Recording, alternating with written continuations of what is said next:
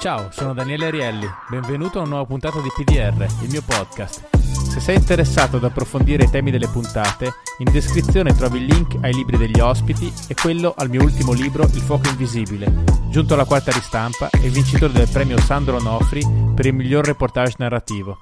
Trovi anche il link alla mia newsletter che ti permette di ricevere aggiornamenti sugli eventi, sugli articoli e sulle nuove puntate del podcast. Se apprezzi PDR e vuoi farmelo sapere, votalo su Spotify o sulla piattaforma da cui lo stai ascoltando. E ora la nuova puntata. Buongiorno Giuseppe e benvenuto al podcast. Grazie, buongiorno a te.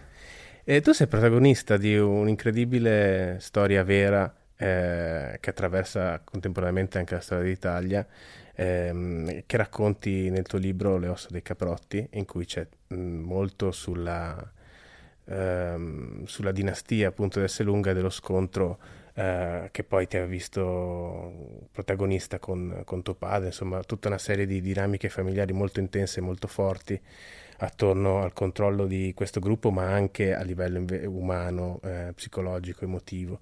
E, ehm, mh, ci sono tante cose che mi hanno colpito il libro, che veramente ha, ha, tantissimo materiale, sembra, è tutto vero ma sembra un romanzo per molti aspetti, perché c'è tanta drammaturgia anche. E una delle cose che mi ha colpito è che a un certo punto tuo padre ti definisce un pensatore e lo fa con un po' di disprezzo, sembrerebbe, come minimo di sarcasmo. Ecco, e forse partirei da lì, cioè, come mai? Cioè, um, cosa c'era di strano in questo ragazzo, uh, magari introspettivo, pensatore, cosa, cosa non funzionava? No, um, allora funzionava sicuramente tutto. Io eh, sono, sono, uno storico uh, di, na- di nascita, tra virgolette, perché mi sono laureato in storia che in eh, Francia è una facoltà, non è, non è lettere, quindi è proprio storia. E il mio libro avuto, è stato pubblicato poi, la mia tesi è stata pubblicata da Franco Angeli e, ha avuto un discreto, un buon successo, cioè ogni tanto mi scrivono ancora adesso.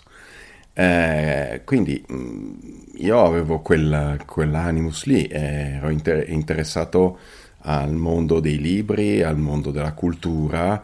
Eh, lui era un uomo sicuramente d'azione, eh, più che di un uomo di cultura sicuramente, però eh, più un uomo d'azione, quindi in qualche modo poi mm, non disprezzava il mondo, diciamo, totalmente intellettuale. Poi c'è, il, c'è un fatto anche ideologico che mia madre era una donna sicuramente di, di, di, grande cultura, una donna che rappresentava un po' l'intelligenza di sinistra di Milano, eh, amica di Giulia Maria Crespi, amica di Inge Feltrinelli, amica di Giorgio Bocca, cioè tutte persone che a mio padre non piacevano, amica di Scalfari, Scalfari io ho conosciuto benissimo, era una persona, è venuto tantissime volte a casa e Aldo Bassetti, il secondo marito di mia mamma, è stato fondatore di, di, di, del gruppo L'Espresso, poi è stato grande azionista di Repubblica, grande amico di Eugenio, quindi ovviamente a queste cose a mia madre, non, a mio padre scusate, non, non, non piacevano, ecco, lui era amico di Montanelli e in contrapposizione a quel mondo lì, ecco. Sai, quando ho letto questa, quel passaggio mi è tornato in mente, tra l'altro tutta la storia un po' lo ricorda, la serie tv Succession, non so se l'hai vista su HBO. Ne ho visto, ne ho visto una parte, sì. C'è una parte in cui Logan Roy, che è diciamo il, sì. il fondatore del gruppo, l'alter ego un po' di Murdoch in quel caso, eh, si incontra con la figlia dopo essere stato a teatro e la figlia gli chiede com'era lo spettacolo e lui dice you know people pretending to be, to be out other people mm. cioè, quindi con, mm. con, un certo disprezzo, mi ha sempre fatto mm. eh, abbastanza ridere. Ehm, però appunto, come dicevi tu, un grande imprenditore è un uomo principalmente d'azione, no? e anche di pensiero, ma deve unire le due cose. E quindi iniziamo un po' dall'inizio, cioè tua madre divorzia da tuo padre abbastanza presto, come, e tu cre- cresci solo con, con lui o sì. passando la maggior parte del tempo con, con Bernardo Caprotti appunto. Sì, eh, eh, perché mia madre all'epoca il, ovviamente mh, mm, mia madre si era innamorata di, di Aldo Bassetti e eh, quindi c'era ancora, eh, all'epoca ovviamente non c'era il divorzio, parliamo degli anni 60, gli inizi degli anni 60 e quindi eh, non poteva assolutamente mm, né ambire a, a, tenerci né ad avere, eh, come dire, degli alimenti, ecco. Quindi eh, mia madre è, è, stata molto in gamba perché ha sempre lavorato e mm, ha lavorato prima eh, per Giulia Maria Crespi appunto, poi ha lavorato alla Rinascente, poi alla Sotheby's e poi ha creato una sua piccola impresa eh, di consulenza d'arte.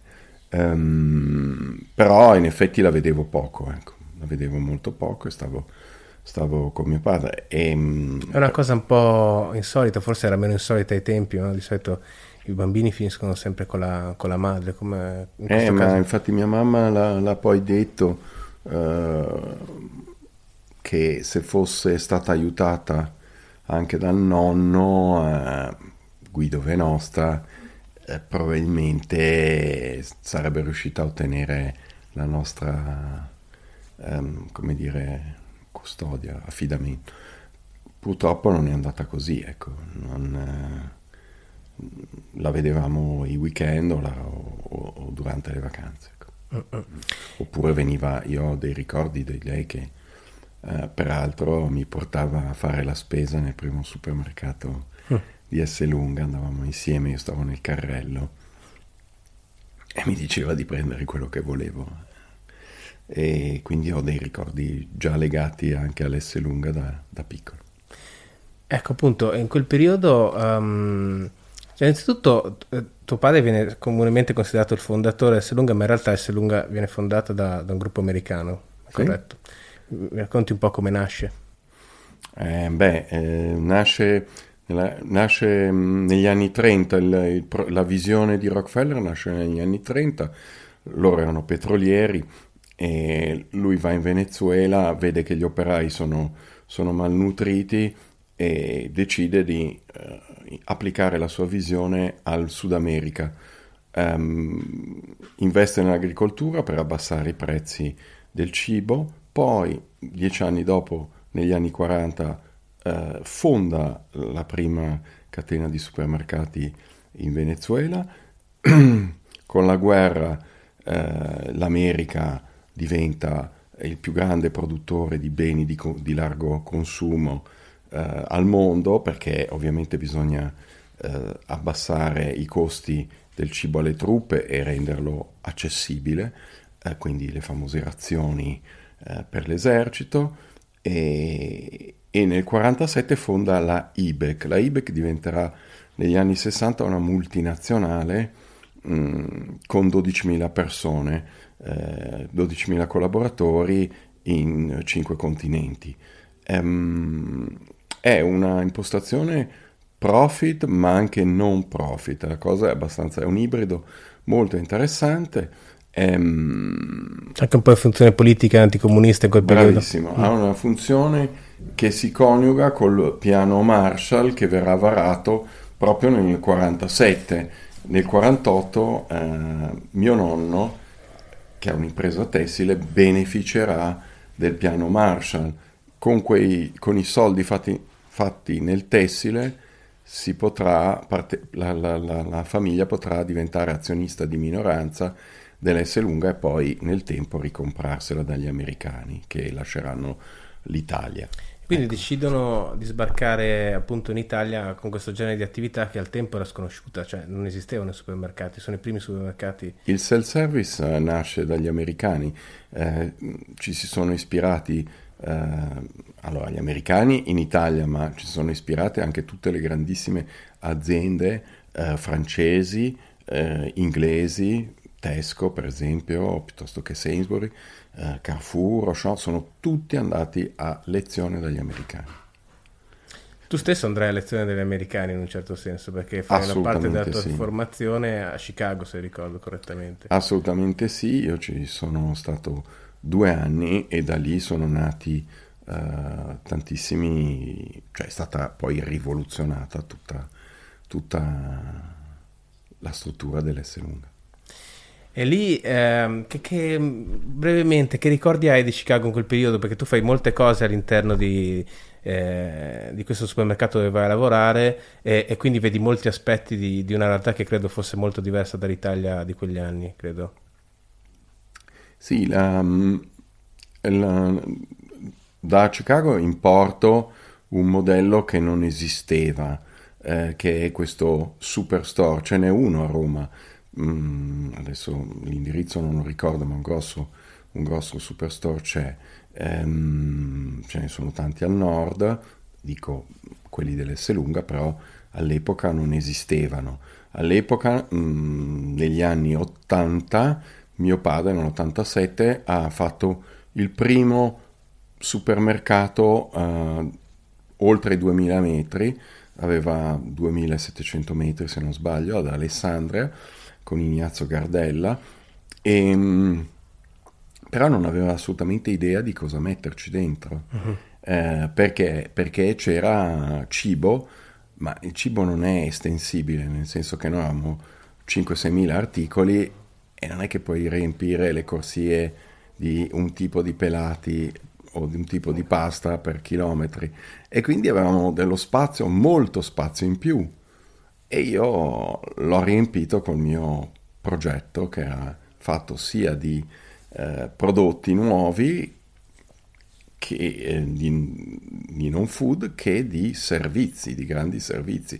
Esempio i famosi bar, le profumerie, piuttosto che lo sviluppo foto, eh, video noleggio. All'epoca abbiamo fatto anche, abbiamo copiato Blockbuster eh, e abbiamo fatto video noleggio, che è stata una cosa abbastanza strana, però ha, ha, ha, fatto epoca perché era un servizio, faceva tornare il, il cliente, eh, uno, eh, a tante altre cose. Come funziona la classificazione dei supermercati? Supermercati iper, eh, superstore? Allora, la classificazione è, c'è un modello tedesco di cui appunto non ho parlato, ho parlato di Francia, Inghilterra, Stati Uniti e Italia, ma c'è il modello tedesco eh, che è quello dei discount. Poi ci sono le superette, che sono dei piccoli supermercati, uh, a Roma ce n'è tantissimi, ehm, sono normalmente dei, dei supermercatini, 400-500 metri. 400 metri era il primo S lunga che è nato eh, proprio in, in Viale Regina Giovanna. E poi ci sono dei supermercati, 1000-1500 metri, e poi mano a mano che si sale ci sono questi superstore, che sono dei grossi supermercati gestiti central- centralizzati, cioè da una gestione centralizzata, e poi ci sono gli ipermercati che sono tutt'altra cosa perché di solito sono delle unità indipendenti dove c'è dentro un manager che è, eh, come dire, fa anche una parte di acquisti eh, decentrati e ha, sono delle cose con delle superfici da 10-15 mila metri, quindi una cosa immensa. Queste sono le tipologie, poi c'è l'e-commerce che adesso è fortissimo, soprattutto nella parte non food. Mm. Eh, in Italia eh, oggi per esempio Amazon mi ha proposto di comprare le ossa dei caprotti e Ed è una cosa, l'algoritmo funziona, diciamo. Sì, ed è una cosa che nessuno in Italia è riuscito a fare. Ecco, questo è un po' un rammarico che ho, perché noi avevamo lanciato per esempio la carta fedeltà e nessuno ci ha creduto, ecco, sostanzialmente queste carte fedeltà. No, S lunga non ci ha creduto, ma non ci hanno creduto anche tutti i suoi Perché adesso ti intendi dire che con le carte fedeltà tu puoi acquisire dei dati che potresti usare Bravissimo. in maniera... È così. Okay. Cioè tu puoi uh, fare un profilo e puoi proporre oh. continuamente che è quello che fa Amazon. Cioè Amazon ti, ti fa l'ordine, te lo manda, ti manda la richiesta, eh, ma ti è piaciuto, sei, sei soddisfatto della consegna, eh, cioè, altre proposte, un continuo... Eh, e poi adesso con, la, con l'intelligenza artificiale fa, non oso pensare cosa succederà perché questi stanno lavorando, ho visto ieri i risultati di Facebook, eh, cioè, un colosso di, che cresce del 25% uh-huh. è una cosa incredibile, cioè questi stanno già Facebook con intelligenza artificiale sta eh, creando un altro campionato, ecco. Eh, un alt- Probabilmente non più recuperabile poi. Bravissimo, bravissimo. Allora, quelli che, che, che stanno investendo sono mm, i tedeschi, mm. Lidl. Mm.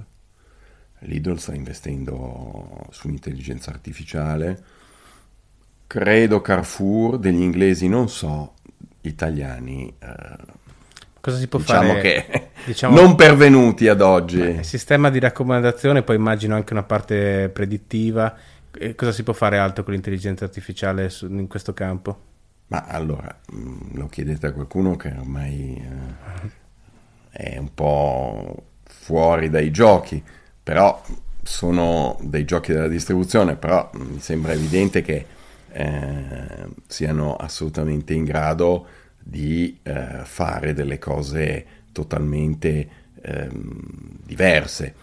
Faccio un esempio, ma questo è un esempio ormai vecchio, perché data almeno di due anni, mm, Walmart negli Stati Uniti ha contrattaccato rispetto ad Amazon e essendo ovviamente in un paese completamente diverso dal nostro, consegna nei frigoriferi degli americani,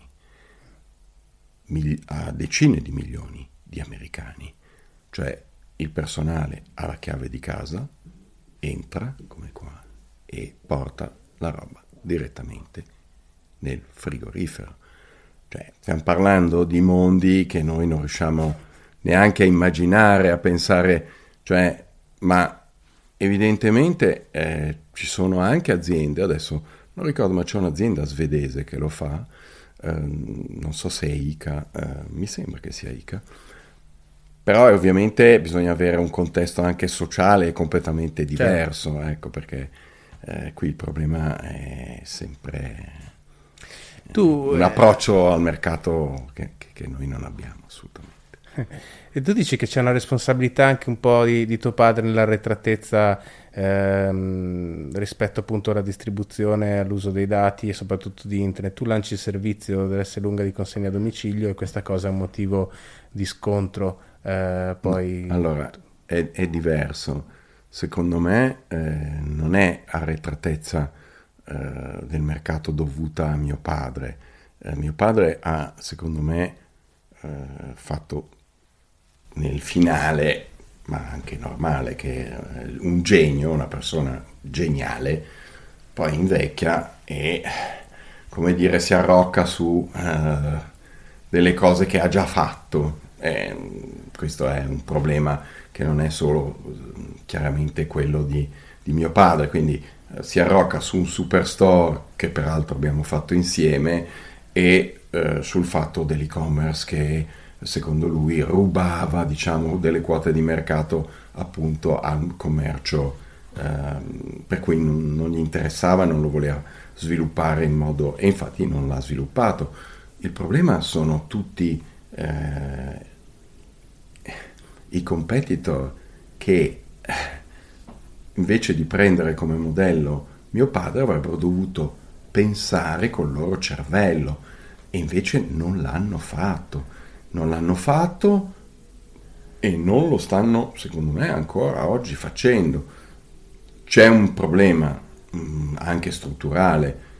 Tutti i grandi gruppi eh, italiani, a parte Selunga, sono dei consorzi, cioè devono, devono riuscire ad andare, sono tantissimi soci che molto spesso fanno fatica a stare insieme e a prendere delle decisioni comuni, cioè non c'è un gruppo monolitico mm, nella grande distribuzione. Senti, adesso mi spiace doverlo dire, ma se uno dice Conad, per esempio, o anche Coop, o anche altri, Selex, eh, tutta, tutti rispettabilissimi, eh, stimabilissimi, ma non hanno una gestione comune, reali, sono delle centrali d'acquisto, sono, sono, però non sono un gruppo che decide da solo di andare in una direzione e poi investe nella stessa direzione, perché un consorzio ha tanti soci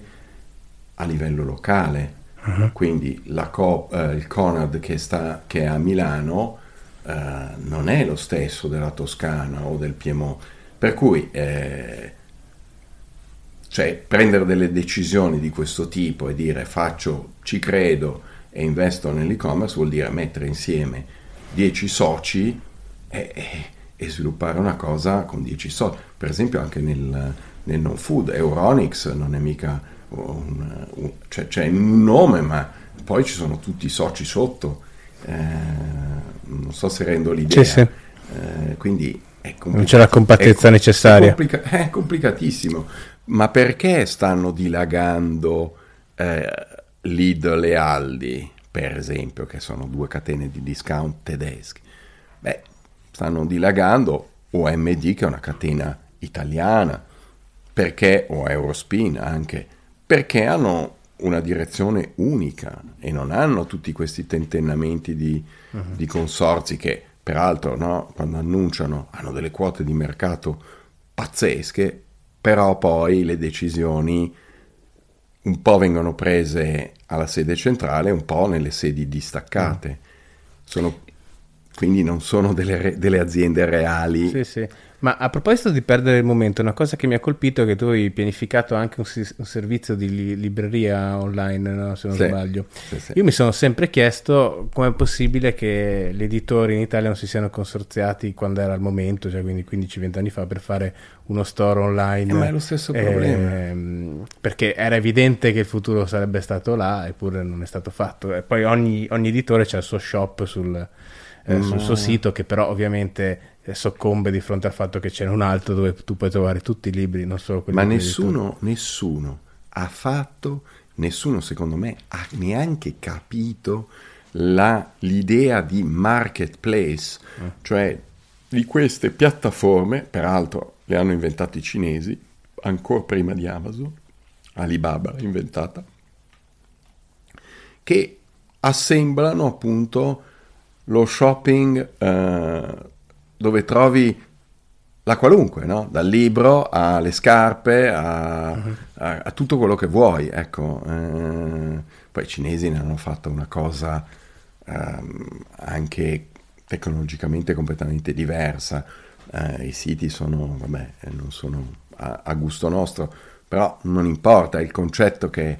Eh, sì, è venuta qui con... al podcast, è una puntata che probabilmente quando uscirà questa dovrà ancora uscire, ma anticipo già da Messetti che è una sinologa molto brava che spende tanto tempo in Cina e ci raccontava che ci sono queste app, uh, everything app, cioè dove tu fai tutto con una sola app, compri, eh, paghi, insomma, chatti, hai social, tutto Ma sono dei geni, diciamo. hanno fatto questa Alipay, Alipay è una cosa, io posso solo togliere, togliermi il cappello perché eh, i, i cinesi vengono in Europa e pagano con Alipay che è di Alibaba. Voglio dire, eh, cioè, sono cose, delle visioni che agli europei sono proprio mancate, non c'è nessuno che, che ha, ha, pensato una cosa, neanche Carrefour, neanche Sainsbury, cioè parliamo di gruppi veramente di peso, ecco, dove... E perché secondo te? Allora, l'e-commerce è costosissimo l'e-commerce è, sono tutti investimenti, anche penso che gli investimenti di Lidl sull'intelligenza artificiale, eh, di cui si sente parlare zero, ma mm, che leggi sui giornali esteri, ovviamente, eh, siano degli investimenti a lunghissimo termine e costosissimi. Però poi eh, c'è un ritorno alla fine, uh-huh. il ritorno è anche Amazon ha perso una marea di soldi prima di arrivare inutile cioè, quindi Però... forse il problema in Italia è che l'orizzonte è sempre di troppo eh, di, di breve questo, periodo. Secondo me, ah. secondo me sì, e poi ripeto, eh, mh, mm, adesso non, eh, quando ho incontrato eh, Oscar Farinetti nel 2007 quando ha aperto Torino, eh, ah, l'e-commerce, il biologico, ah, non ne voglio sentir parlare. Ora, mh, mm, perché non ne voleva sentire parlare? perché aveva, mio padre ne parlava malissimo. Eh, credo che siccome lui era il leader, diciamo, invece forse bisognava pensare con, con la propria testa, ecco. Ecco appunto, tornando all'aspetto tuo della storia personale che racconti in maniera molto molto dettagliata in questo libro, cioè quando tu provi a introdurre questo genere di innovazione, cosa succede? Innanzitutto arrivi, arrivi in Esselunga e, e cosa, che incarichi ricopri? Allora, io ho sempre ricoperto degli incarichi, questa è una domanda eh, carina e divertente perché eh, secondo me è tipica delle aziende familiari, cioè tu fai eh, il mulo, tra virgolette, mm.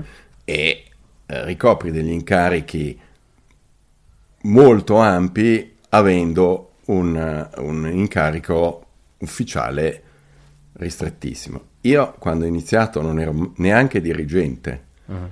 eh, cioè, ho portato avanti un progetto che poi alla fine ha portato 700 milioni di fatturato quando sono uscito, ma l'ho portato avanti, eh, ero quadro, eh, ho fatto il buyer, non ero neanche direttore del, del, del non food perché il non food non esisteva, ma per cinque anni praticamente ho costruito questo progetto da 700 milioni di euro facendo eh, praticamente eh, il buyer, poi il direttore d'acquisti. Um, e ho sempre fatto uh, delle cose in più senza avere l'incarico. Mm. Perché? Perché credo che, a parte che mio padre mi teneva appunto uh, con uh, sempre, mi tratteneva, no? perché mm. io fare di, volevo fare di più. Per esempio, anche da direttore acquisti non food, col nome Caprotti mi sono occupato di acquisti food.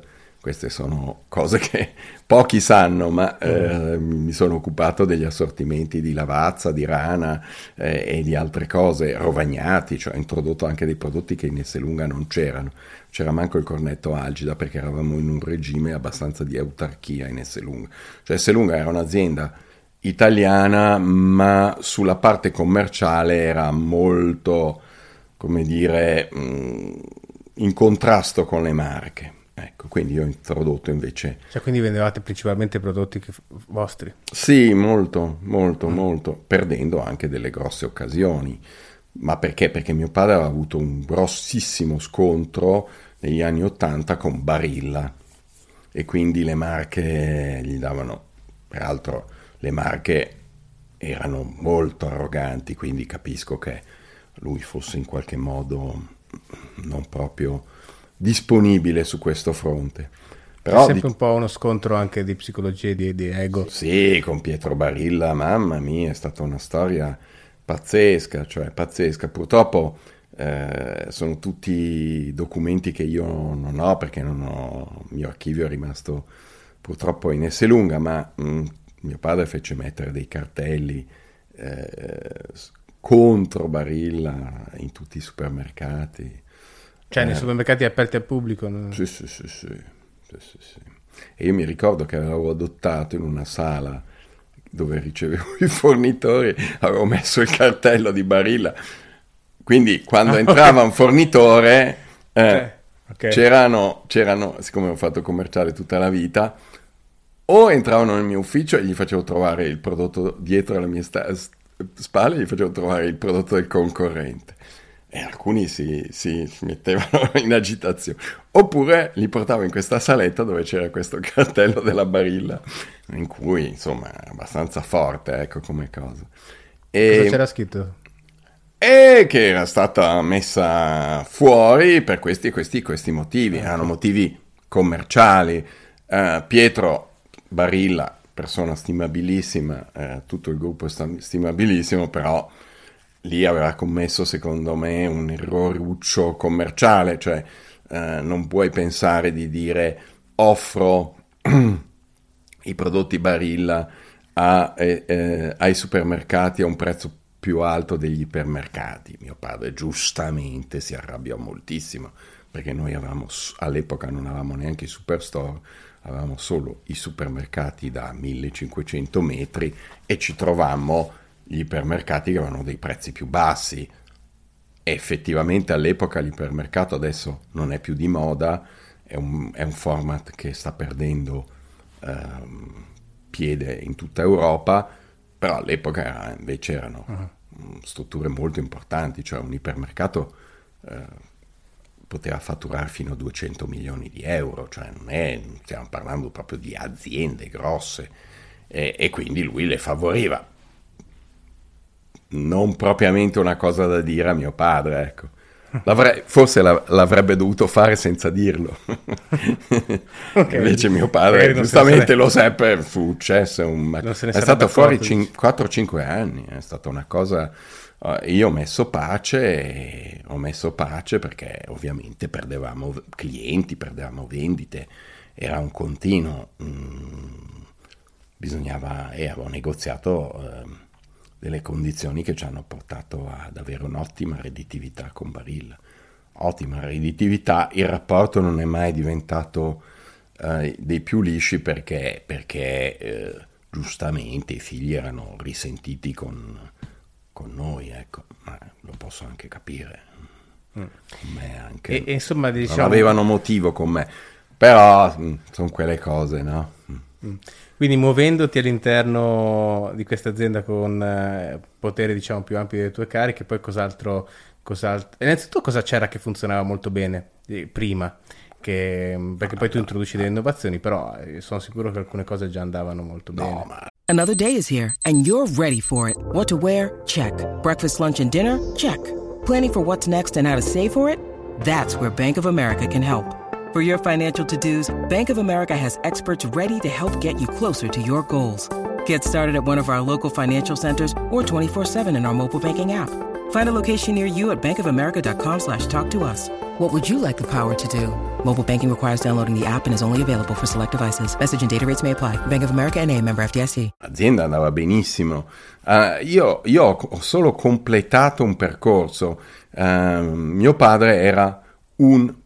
Allora, Prima di tutto mio padre era un immobiliarista mancato, nel senso che io ho un documento a casa mia, l'ho mostrato nella prima, nella prima presentazione, dove lui stava per comprare un enorme pezzo di Puntala. Puntala è un posto che poi è stato sviluppato, tra l'altro credo che ci abbia lavorato Gardellas, che eh, io ho conosciuto, che, eh, Ignazio Gardella, insomma, quindi per dire che poi sono sempre le stesse persone, eccetera. Eh, quindi mio padre negli anni 50 eh, pensava all'immobiliare. Perché? Perché aveva ereditato, perché il nonno aveva fatto fortuna, mio nonno Peppino aveva fatto un'enorme fortuna, venendo dal famoso piano Marshall, eccetera. È morto nel 52 e lui si è trovato, lui e i suoi fratelli, Guido e Claudio, si sono trovati veramente con una fortuna incredibile. E Sliding Doors invece si è presentata l'opportunità di entrare nei supermercati, in cui peraltro mio padre credeva già, nel senso che lui era stato negli Stati Uniti, li aveva visti e aveva detto, beh, questa è una cosa importantissima, una rivoluzione molto interessante. E, ehm, e a quel punto gli americani erano già venuti in Italia, questi della IBEC di Rockefeller erano già venuti a vedere eh, la piazza per capire se investire in Italia, sondavano, avevano iniziato a sondare nel 1955, avevano iniziato a sondare eh, eh, Milano e soprattutto capire se c'erano dei soci imprenditori politicamente eh, correct, cioè per mm. l'epoca, no? anticomunisti, eccetera, eccetera. E loro hanno contattato Marco Brunelli attraverso il presidente della Camera di Commercio americana, eh, si è presentato il presidente della, che si chiamava Angleton, James Hugh Angleton, il quale era un ex funzionario della NCR che era stato in Italia otto anni in Corso Venezia, al 47, praticamente a 200 metri da casa di Marco Brunelli a, dalla casa di Marco Brunelli attuale, perché lui abita in quella zona lì, non in Corso Venezia, ma in, in quella zona. Um, si presentano a una mostra del Settecento veneziano che ha fatto Marco Brunelli. Marco Brunelli era, prima di diventare un grandissimo imprenditore, antiquario, mercante d'arte. E lui ha una collezione pazzesca e mm, ancora oggi si presenta e Marco Brunelli fa il capo cordata di questo, eh, diciamo, di, di questi azionisti italiani di minoranza. Prima di tutto gli americani puntano ai Crespi. Che sono gli azionisti del Corriere della Sera. Sì. Crespi che tra l'altro erano nel comitato d'onore di questa mostra del Settecento veneziano, mm. come lo era mia nonna, Marianne Caprotti. Quindi Marco Brunelli conosceva mia nonna. Nel comitato d'onore c'erano, non so, i Bonomi, gli Agnelli, i mm. Crespi, Caprotti e quant'altro. Um, lui, da grande uomo di relazioni, crea rela- i legami con i Crespi che entrano e poi eh, i Caprotti. Gli americani non sapevano chi fossero i Caprotti, ma non importa, nel senso che eh, Infatti, quello che non c'è scritto nel libro è una cosa divertente che mi ha rivelato una, una parente dopo la pubblicazione. Ha detto: Ma sai che Rockefeller è stato a casa nostra e ha mandato un telegramma di ringraziamento e l'ha mandato a Guido Caprotti perché gli americani non sapevano chi fosse il capofamiglia okay. il capo cordata degli, dei, dei capo. Mm. Loro hanno fatto tre cene, una dei Crespi, una da Brunelli e una da Caprotti. Dopo la cena dei Caprotti mm. hanno mandato questo telegramma a Guido Caprotti, che era il figlio, che era il fratello minore.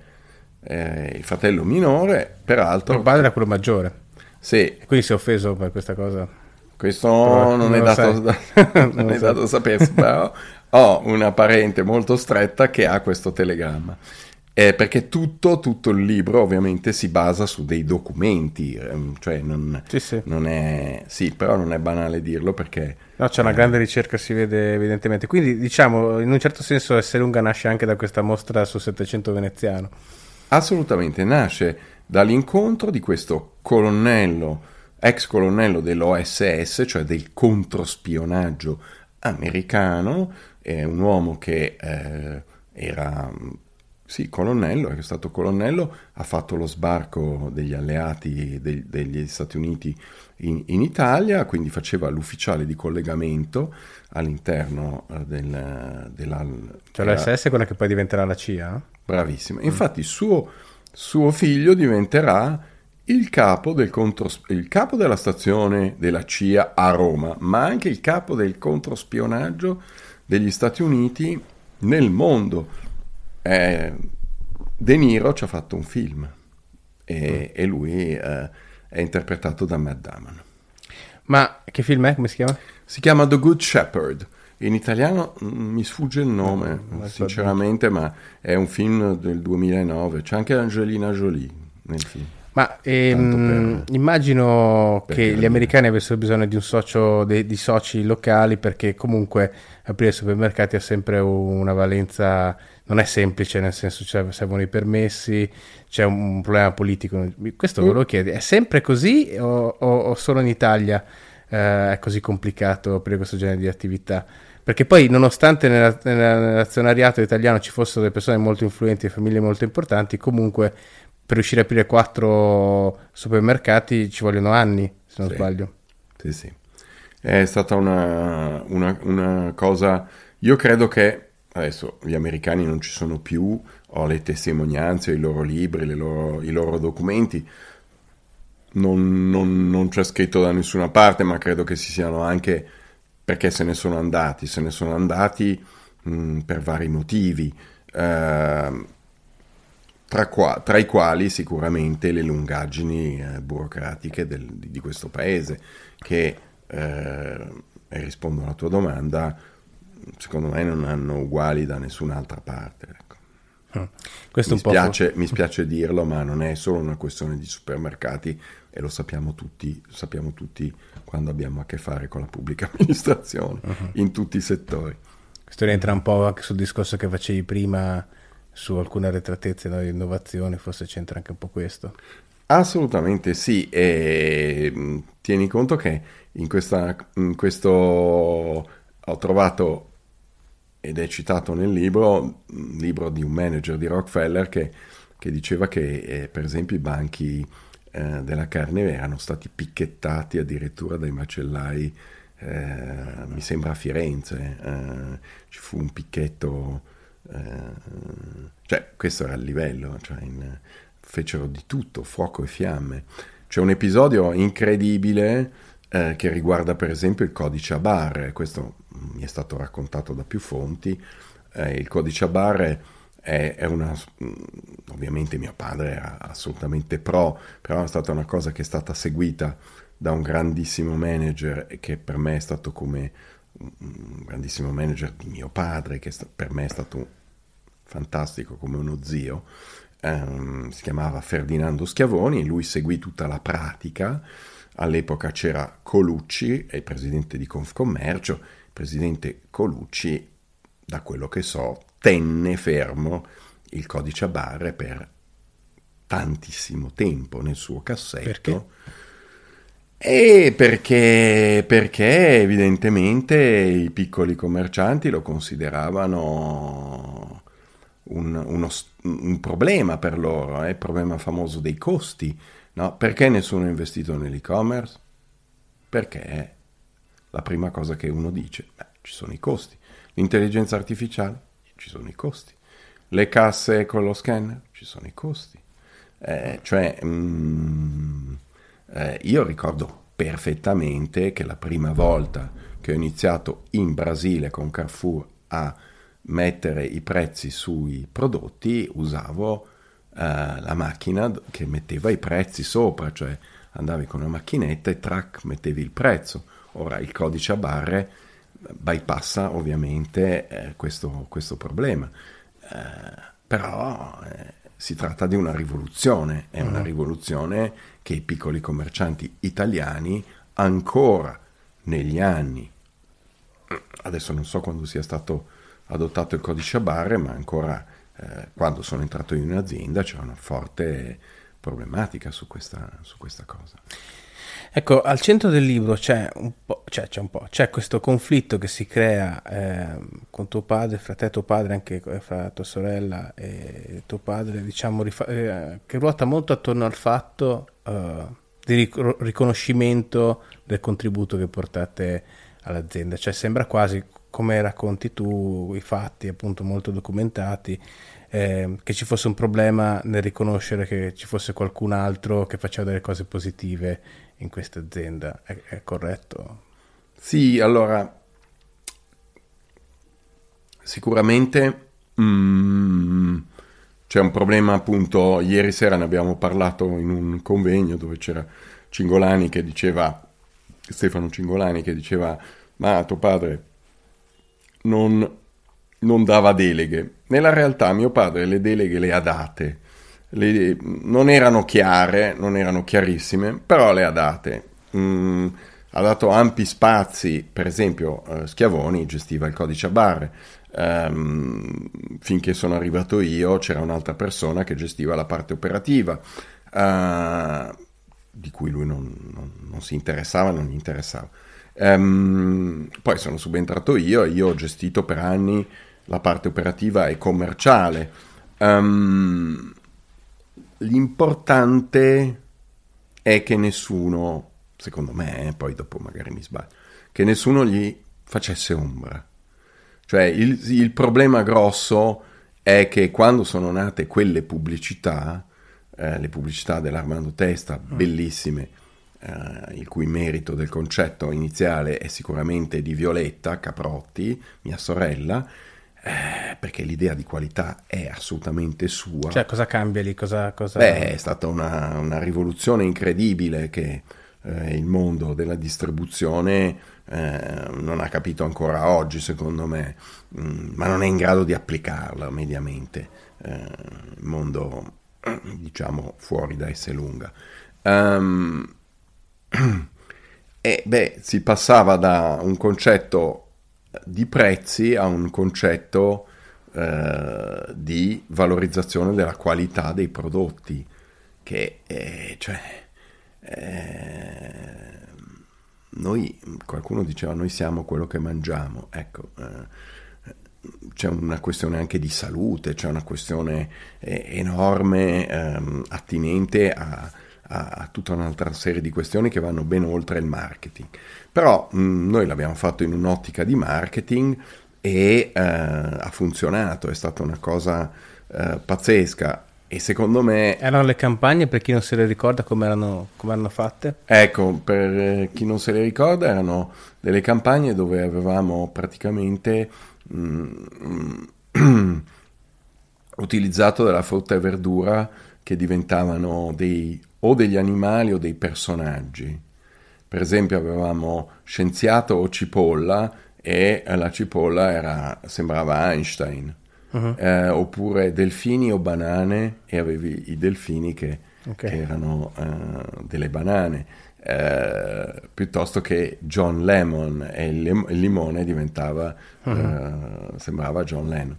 Lennon. Eh, quindi queste erano un po' seduto piuttosto che... E poi i payoff sotto sono cambiati nel tempo, sono state due campagne incredibili che peraltro sono ci avevano chiesto e sono al, al Museo del, dei Manifesti del Louvre. Um, hanno avuto quindi un successo incredibile, ma questo successo secondo me rischiava di offuscarlo perché ovviamente avremmo dovuto dire che il merito era di Violetta e, e poi anche mio. Eh, questo non era concepibile per lui, non so. Ecco. Perché secondo te? Eh, non bisognerebbe mandarlo a lui. io non saprei rispondere, io sarei fiero se mio figlio fosse, non so, qualsiasi cosa i miei figli facciano, sono, sono sempre molto contento. Eh, in questo caso mm, non so perché, ma io ricordo perfettamente che tutte le riviste, perché all'epoca c'erano tutte le riviste, ce li chiedevano, ma noi siamo... Mia sorella non è mai apparsa da nessuna parte. A parte che lei non interessava, no? Non, mm. non ne portava nulla. Però, insomma, un po' di valorizzazione non sarebbe stata male, eh? sia, di, sia, sua che mia.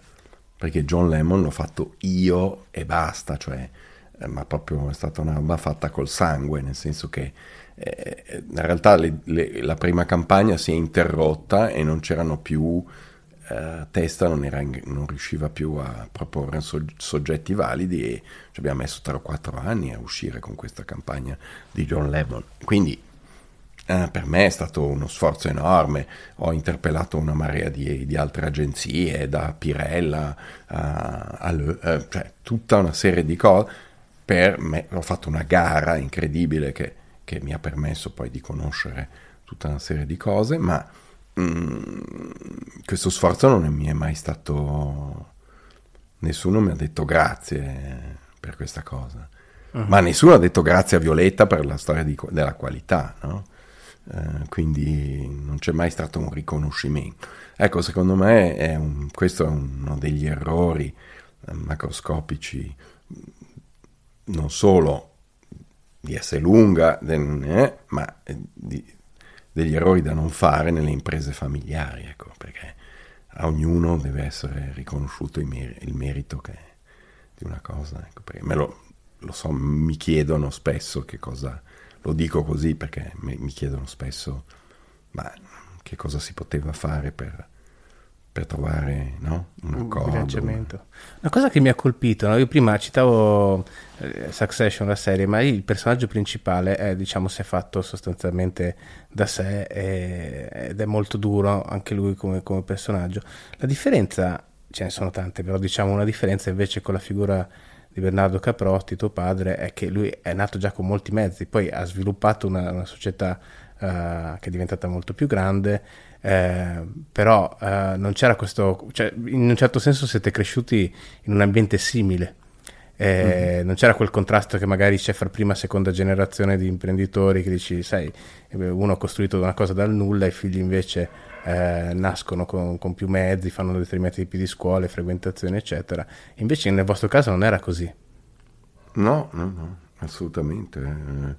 Ma qui non è una questione né di mezzi né di soldi, eh, né è una questione proprio di, mm, di impostazione eh, e di carattere. Questo è evidentemente, secondo me, mio padre anche in me vedeva mia madre con cui ha avuto uno scontro mm, forte, nel senso che mia madre se n'è andata e, e ha fatto una vita indipendente, che era una cosa che lo faceva assolutamente. In più con un imprenditore di sinistra, figuriamoci, una cosa che per lui era qualcosa di inaccett- totalmente inaccettabile. Che lui diciamo non è mai stato impegnato direttamente in prima persona in politica, però è sempre stato diciamo di area di destra, non o liberale, cos'era?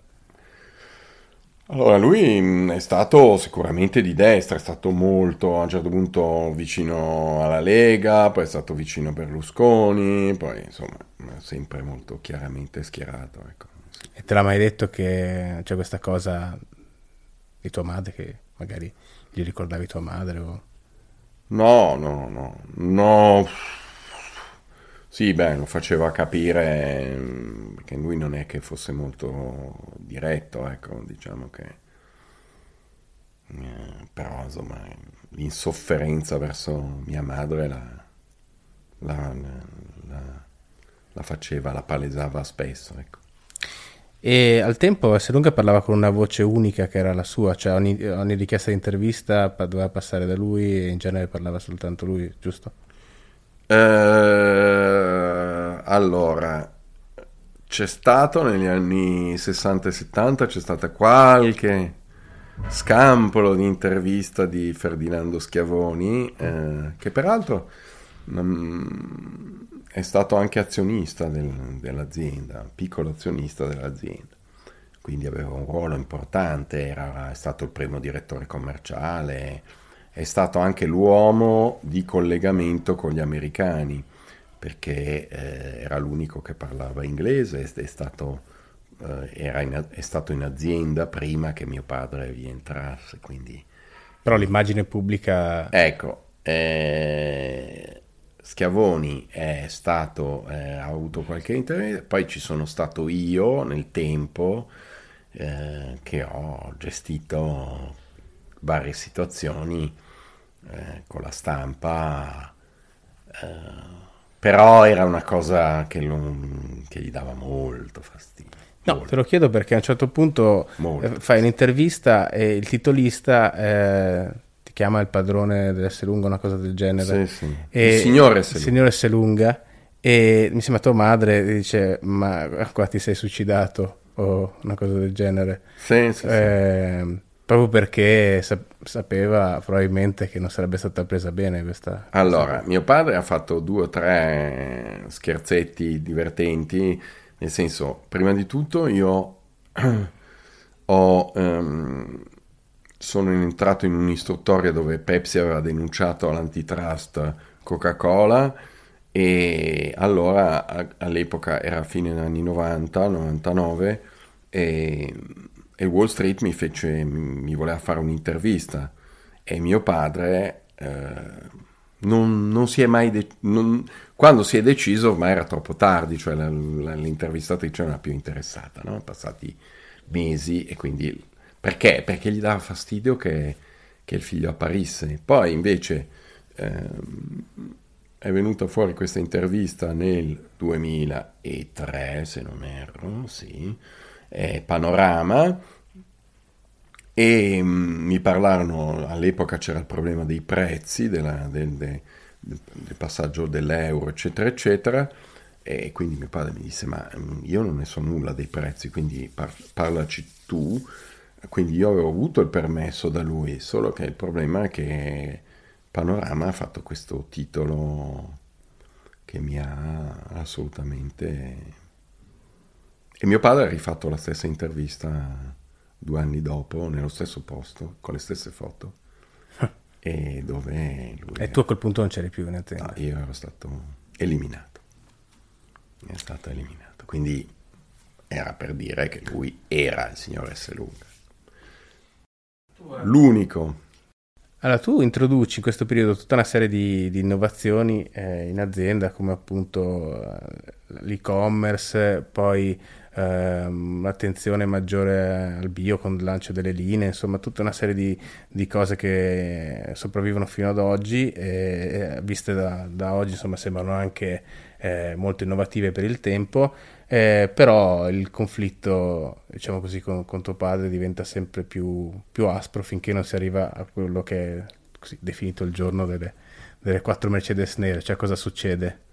Allora, mh, mm, Prima di arrivare al giorno delle Mercedes nere vorrei dire che per esempio hai citato il bio, ma all'interno del bio c'è una nicchia che si chiama l'equo solidale, mm. eh, le, l'equo e solidale che mh, mm, sono ancora in contatto con alcune persone con cui l'ho fatto, eh, per esempio per far capire il clima, io l'equo e solidale l'ho fatto di nascosto da mio padre nel senso che non di nascosto, ma lui era distratto da altre vicende, eh, che peraltro sono descritte nel libro, eh, problemi con pastificio, problemi con l'immobiliarista Zunino, e, e io ho fatto l'equo solidale nel 2001 mm, di nascosto. E già questo ti dà l'idea del clima che si era creato, nel senso che eh, i valori del, del, commercio equo non erano propriamente quelli eh, di mio padre. Uh, la pubblicità uh, era una pubblicità con un sorriso di uno, di uno, zucchero, ma di un nero, una persona di colore. Uh-huh. Quindi già questo uh, stonava, no? A lui il sud del mondo non, non, era una cosa che interessava. Comunque, tu racconti anche questa cosa prima, mm. in realtà, della, della cultura aziendale anni prima in cui addirittura alcuni dirigenti si cambiavano il primo nome se era un nome sì, meridionale. Sì, sì, sì, sì quello è... Quello ce ne sono stati due, eh, Martino che diventa Sergio eh, e ehm, Santino che diventa Aldo. Mm, peraltro ci ho lavorato, ho lavorato con entrambi, quindi poi quando fai questa cosa dell'eco solidale c'è un momento di panico quando nelle immagini degli sconti del G8 di Genova appare uno dei vostri partner in questa operazione. Sì, guarda, questa è stata una cosa, oggi ci, ci rido, ma uh, ogni tanto glielo rinfaccio ancora a quelli del commercio equo perché li ho sentiti perché, li ho sentiti perché c'è un, una manifestazione a Milano molto importante eh, del mercato equo ogni anno quindi mi invitano eccetera. E, e, mm, a Pagano, piazza a Pagano a Milano e allora li sento la cooperativa Cico Mendes eccetera eccetera ma eh, loro erano ultra perplessi eh, sull'entrare in Esselunga eh, perché eh, era visto no, come il nemico di destra. Uh-huh. Eh, poi hanno incontrato me hanno capito che non era proprio così e per fortuna abbiamo fatto una bellissima eh, linea di prodotti ehm, ecosolidali biologici. Uh, siamo stati la, la, la, prima catena e forse anche l'unica che l'ha fatto. Mm. Scusa, prima di arrivare, mi sono dimenticato una parte molto importante anche letteraria, mm. eh, in un certo senso. Eh, prima di arrivare, a, chiamiamola così, alla cacciata. Alle Mercedes nere. Eh? Cioè, alle Mercedes nere. Alle Mercedes nere, esatto. Eh, tu sei sottoposto a una perizia psichiatrica praticamente. Sì, eh, era... Mh, mm, era lo, lo, psicologo che ci seguiva, era psicologo e psichiatra. Um, e che si chiamava Cali Dinaro. Cali Dinaro è stato un nostro consulente, nostro inteso di S lunga per tanti anni, infatti l'ho interpellato anche quando sono stato cacciato e mm, per, per aiutarmi, per farmi capire come reagire, co, co, cosa avrei dovuto fare, ma nel 99, no scusate, era l'89 eh, io ero a Firenze, ero a Firenze, sono stato un anno e mezzo a Firenze per ehm, fare esperienza e per ehm, fare il buyer poi. E, e lui mi fece un test, eh, mi ricordo eravamo all'hotel Londra a Firenze, e mi fece un test eh, per capire, insomma, secondo me se ero equilibrato, ehm, se ero una persona equilibrata o meno. Non, non ho idea. È il famoso test di Ro- Rorschach. Mm. Uh, si vede ogni tanto nei film americani quando fanno vedere le macchie no, di colore, esatto. Ma mh, mm, poi mio padre eh, su questo eh, ha avuto delle reazioni molto forti, mi ha anche querelato eh, anni dopo, perché l'ho scritto, in, l'ho detto in un'intervista nel 2013, mi ha querelato per quello e perché ho detto che aveva cacciato di casa la nonna. Eh, alla cacciata di casa della nonna avevo assistito di persona che poi quel giorno lì non fosse stata cacciata, ma se ne fosse andata tre giorni dopo, non cambiava molto alla situazione. Mm, tra l'altro eh, avevo detto anche che la, le metteva le mani addosso, cosa che peraltro è assolutamente mm, certificato non solo da un medico, ma da, era certificato da cioè, tanti testimoni che, che mi hanno detto che, che mio padre picchiava la nonna. Fatto sta che... La insomma... che, se ricordo bene dal libro, è anche una... gli aveva permesso però di acquisire la maggioranza delle quote. Sì, assolutamente. La nonna, la nonna è stata una degli artefici eh, di, questa, di questo passaggio dal tessile alla distribuzione, primo perché è attraverso la nonna che siamo riusciti ad arrivare al piano Marshall era un suo parente francese, perché la nonna era francese, che era nell'ufficio di Truman, il presidente degli Stati Uniti, e quindi siamo riusciti nel 47 o nel 48, adesso io questo non lo so, ma ad accedere ai fondi del piano Marsh. Poi, quando mh, mm, negli anni successivi uh, siamo riusciti, quindi parliamo dei primi anni 60, la famiglia è riuscita a prendere possesso di Esselunga, la nonna ha prestato 600 milioni ai tre fratelli, 300 per l'acquisto di, di dell'allora, adesso si, si, chiamava in un altro modo, comunque chiamiamola Esselunga, e ehm, quindi 300 per l'acquisto di Esselunga e 300 non so per quali motivi Comunque fatto sta che questi soldi non le sono mai stati restituiti, ha avuto poi un vitalizio perché si è interposto in tutta la vicenda il figlio minore Claudio. Però il conflitto eh, tra Bernardo e la madre è stato molto forte, tant'è che, ripeto, io l'ho vista una volta mettergli le mani addosso, prenderla e buttarla fuori di casa, da casa nostra. Ma ti dicevo letteraria prima eh, la questione della perizia psichiatrica perché se ti ricordi Zeno Cosini, la coscienza di Zeno, mm. si fa fare dei certificati a un certo punto sul fatto che non è matto, no? E poi gli, presenta al padre. Qui addirittura al contrario, cioè è il padre che, che, vuole dei, dei, certificati sul figlio. E tu come l'hai presa eh, questa cosa? Perché poi ovviamente non abbiamo detto, ma i risultati sono stati positivi, cioè non c'era nessun problema, anzi. Ah, e, mh, come ti sei sentito? Ma eh, purtroppo non, mi sono sempre sentito come, come eh, come l'ho scritto bene nel libro, eh, come una persona non accettata ecco, da, da mio padre. Cioè, mh, mm, ricordo che nel libro dico eh, che mi, per parlarmi, eh, per parlare di, di, di, di, mio padre, ricordo una canzone eh, di Battisti, no? probabilmente il mio papà, chissà, mio padre e mia madre volevano un altro, un altro bambino, no? Adesso mia madre no, ma mio padre sicuramente eh, mi ha sempre trasmesso purtroppo questo sentimento di così adesso di mh, mm, inadeguatezza, non so come dire, cioè si aspettava delle altre cose da me, si aspettava che io fossi più simile a lui, cosa che non ero. Mm.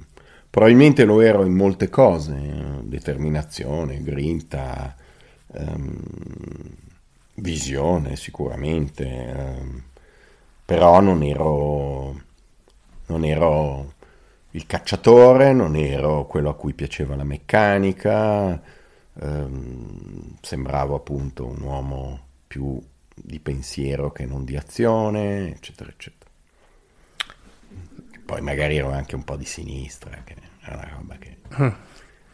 Eh sì, c'era stato un punto in cui diceva, mi ha detto che a cena elettorale per Berlusconi era meglio che non venissi perché avevo la barba uh-huh. e assomigliavo a Nanni Moretti, e quindi non andava bene. Certo Sono punto... molto contento di assomigliare a Nanni Moretti, Ma... pur non essendo particolarmente di sinistra, perché chi lo... Chi è sempre relativo, diciamo. Sì, è tutto relativo. Ho anche le, la sinistra italiana che mi attacca in okay. alcune altre vicende, quindi in realtà non, non, sono né di sinistra né di destra. E quindi arriva a ventilare anche l'ipotesi che tu non sia figlio suo, in realtà. Sì, quello è, è la... credo che gli avesse messo una pulce nell'orecchio la sua segretaria germana e, e gli dice ma perché non gli fa fare il test del DNA? Ecco. Um, d'altronde anche qui ci sono ampie testimonianze in merito, quindi uh, sono cose sgradevoli, ma al quale ormai ho, come dire, ormai ho, non dico fatto il callo, ma insomma, mm, che ho superato. Ecco. Una cosa che, che, mi ha colpito è che non si capisce cioè, dove volesse arrivare, nel senso che tu dici che lui aveva disprezzo per i vigliacchi. E, e però diciamo per anni, poi adesso lo raccontiamo, ma eh, quando tu ti allontani, vieni allontanato dall'azienda, non è la fine della storia, succedono tutta una serie di cose in cui comunque lotterai estesamente e quindi qual è il punto? Cioè, nel senso, uh, lui da un lato voleva, dici tu, una, un arrendersi completo, però questo non avrebbe generato in lui rispetto. Quindi immagino che per te questo fosse un, un vicolo cieco. Cioè sì, un... sì, sì. Lui voleva la resa incondizionata, uh, come quella dei giapponesi dopo la seconda guerra mondiale, ma... Um, nella realtà non si capiva bene che cosa volesse perché la resa incondizionata per lui poi eh, voleva dire comunque che ti disprezzava ancora di più, cioè chi, chiunque cedesse poi alla fine mm, veniva comunque distrutto. Quindi era un piccolo cieco? Sì. Avresti dovuto distruggere tu a sua volta forse? Ah, era, non c'era, non c'era possibilità di, di trovare una soluzione in realtà. Tra l'altro nelle vicende penali che la gente non sa, ma mh, vicende penali sono durate nove anni, quindi non proprio eh, una cosa abbastanza lunga, penosa, eh, mi chiedeva delle cose assolutamente impossibili, nel senso che Mm, ti devi arrendere e devi anche portare tua sorella ad arrenderti, Violetta. Violetta non aveva minimamente intenzione di arrendersi e quindi eh, era una richiesta totalmente mm, fuori luogo, no? Non so come dire. Mm, è tutto un... A un certo punto voi due, tu e Violetta che avete lavorato vicini a lungo, vi, vi allontanate, come un po' era successo con i fratelli e con i tuoi zii. Mm. Eh, come mai? Perché poi questa cosa sarà usata contro di voi in un certo senso, no? Certo, ma perché lui ha usato il famoso divide timpera, eh, um, ha fatto una grossissima campagna, eh, diciamo, di propaganda e di contro di me, quando, questo quando viene allontanato dall'azienda? Sì, tra l'altro usando anche i media, eh, i giornali in tutti i modi possibili e, um, e ha convinto mia sorella a stare, come dire, dalla sua parte per tanti anni. Poi mia sorella a un certo punto si è accorta che qualcosa non tornava, e, cioè se n'è accorta nel, proprio nel 2010 quando eh, eh, mio padre ha esautorato anche il suo braccio destro mm. storico, ha detto ma eh, Giuseppe qui eh, cosa sta succedendo? È impazzito. Ho detto guarda che da, da, da tanto che, che, le cose non, non, mi sembra che quadrino, ma te ne accorgi solo adesso e da lì ci siamo comunque riavvicinati, anche perché continuava a ripetermi guarda i conti i conti, tu hai lasciato un buco in azienda. Guarda, io non ho lasciato nessun buco in azienda, di nessun tipo proprio. Eh, non c'è stato nessun buco. When you need mealtime inspiration, it's worth shopping Kroger, where you'll find over 30,000 mouthwatering choices that excite your inner foodie. And no matter what tasty choice you make, you'll enjoy our everyday low prices, plus extra ways to save, like digital coupons worth over $600 each week. You can also save up to $1 off per gallon at the pump with fuel points. More savings and more inspiring flavors make shopping Kroger worth it every time. Kroger, fresh for everyone. Fuel restrictions apply. Però que- questo diciamo fa parte di quello che viene detto appunto al famoso momento del Mercedes Nere, cioè quando vengono esautorati dei manager a, a te vicini mm-hmm. e um, sostanzialmente si fa capire che eh, vengono portati via da tre, da tre Mercedes Nere, ne rimane una. Sì. E tuo padre cosa ti dice?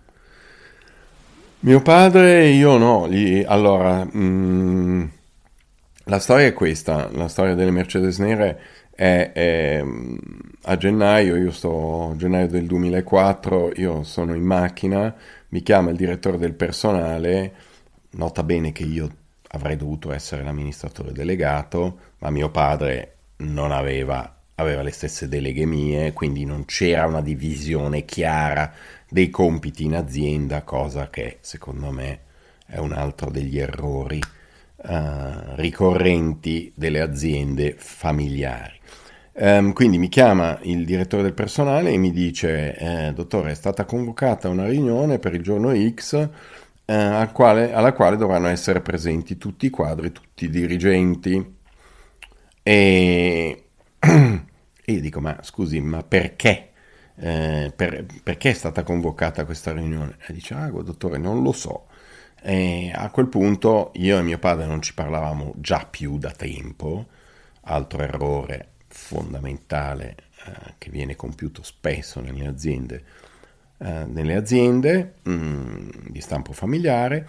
E quindi eh, arrivo il giorno di questa benedetta riunione eh, che è qualche giorno dopo, quindi una mattina mh, mm, freddo della Madonna e eh, entro, mh, mm, dico alla guardia c'è qualcosa che non mi quadra qua e infatti c'erano in parcheggio quattro Mercedes nere. Quattro Mercedes nere, dico ma scusi cosa c'è? Una delegazione sovietica. Lui mi guarda ma non risponde. Io vado in ufficio, mio padre mi dice guarda non c'è nessuna riunione, ho mandato via queste tre persone. Queste tre persone uh, che sono state portate giù nel parcheggio davanti a tutti i dipendenti Mm, perché il parcheggio si trovava sotto le finestre degli uffici, quindi eh, lo spettacolo era per tutti, cioè un de théâtre fatto eh, sapientemente orchestrato. Um, quindi Carlo Salza e Paolo De Gennis portano questi tre eh, disgraziati fuori e ehm, rimane una quarta Mercedes e io ho chiesto a mio padre, ho detto, ma la quarta era per me? E lui mi fa, non ancora, ridendo. Questa è la storia delle, delle Mercedes. E c'era sempre anche una forte teatralità in questo... Sì, ma... Allora, io ho trovato molto simile la teatralità a quella della Rivoluzione francese. Ci sono i tre triumviri. A un certo punto... Uh... Marat soccombe perché viene ucciso da Charlotte Corday nella vasca da bagno, vabbè. fuori. Rimangono i due rivali, Robespierre e Danton. Robespierre eh, cosa fa? Eh, fa decapitare il rivale sulla pubblica piazza, perché ovviamente la ghigliottina veniva messa sulla pubblica piazza, ma c'è questa scena bellissima di questo film di André Vajda eh, con Depardieu, Depardieu e Danton, e c'è il processo, ma lui non può parlare, lui deve stare zitto. Quindi lui viene accusato di essere disonesto, cosa che succederà anche a me, e poi eh, di tutta una serie di cose che non interessano a nessuno, eh, perché gli rimane impresso questo, questa marca di disonestà e marchio di, di, dell'infamia, come nei Tre Moschettieri, no? quando Milady viene messa, gli viene messo un simbolo sul, sulla spalla eh, marchiata vita, e quindi viene marchiato e in più ovviamente non si può difendere, viene decapitato. La... Quindi questo a me ha, ha, ispirato. E lui ha fatto questo teatro, è il teatro che viene utilizzato spesso in queste, eh, diciamo, dove si elimina il, il rivale, ecco. Perché questa è un'eliminazione del rivale però con ignominia. Ed è questo che mi ha spinto a scrivere il libro, perché se avessimo trovato un accordo, mi avesse detto guarda, rifatti una vita, mh, mm, ti do questa possibilità, ma io non ho avuto questa possibilità, perché sono stato coperto di ignominia, isolato dal mondo, nessuno mi avrebbe dato, ma nessuno mi darà mai un lavoro, a parte che ormai ho una certa età, quindi... Ma anche oggi entrare, rientrare nel mercato del largo consumo e della distribuzione è impossibile per me. Lo scrivo, mh, mm, forse non è chiaro nel libro, è impossibile, perché molti mi hanno detto, ah ma perché non fai questo, non fai quell'altro? Io ho un impegno imprenditoriale martedì con una persona, ma se farò quello che faccio, un, un investimento, un, una cosa la farò con copertura perché qualsiasi cosa io faccia in Italia potrebbe, come dire, ehm, essere attaccato, mm, potrebbe trovare dei, dei problemi. Eh, lo dico sempre a chi mi propone qualcosa, dico guarda, attenzione però, tu non sei interessato ad Esselunga, perché Esselunga mi è ostile, non sei interessato, perché se io entro e faccio dei formaggi o, o qualsiasi cosa faccia, poi per venderli non è proprio semplice. Ecco. Non eh, so se perché... è chiaro questa cosa, ma mi eh, sembrava giusto chiarirlo. No, certo.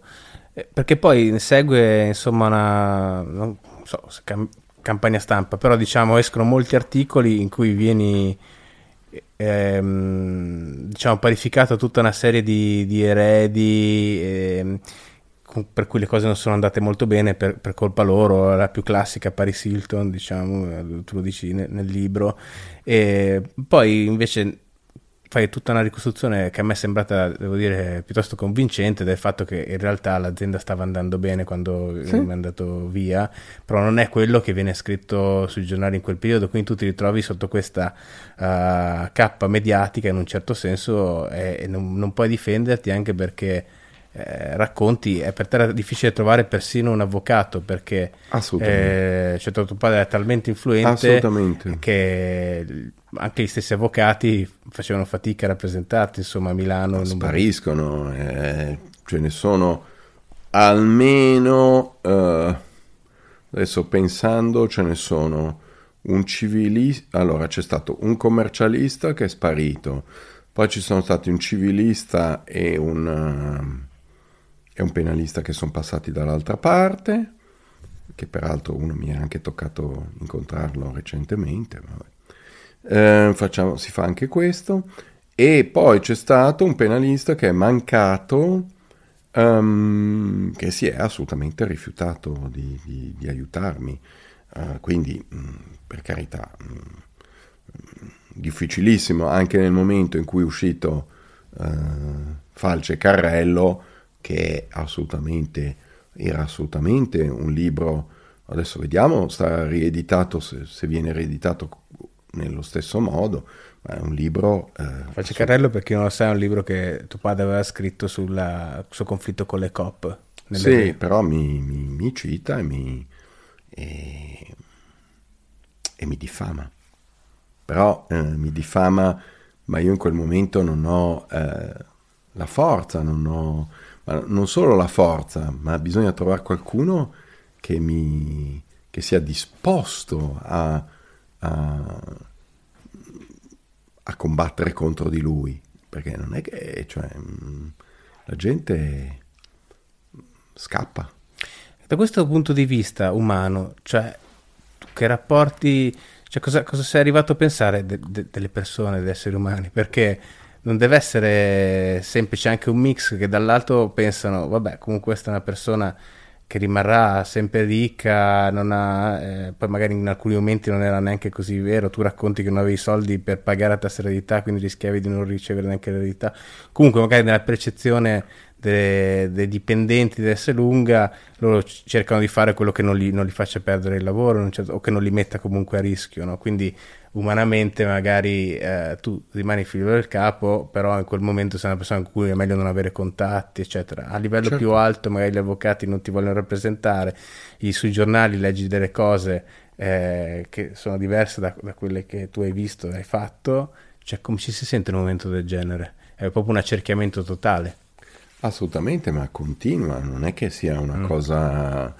Mm, la vicenda, come dicevo, non è assolutamente risolta.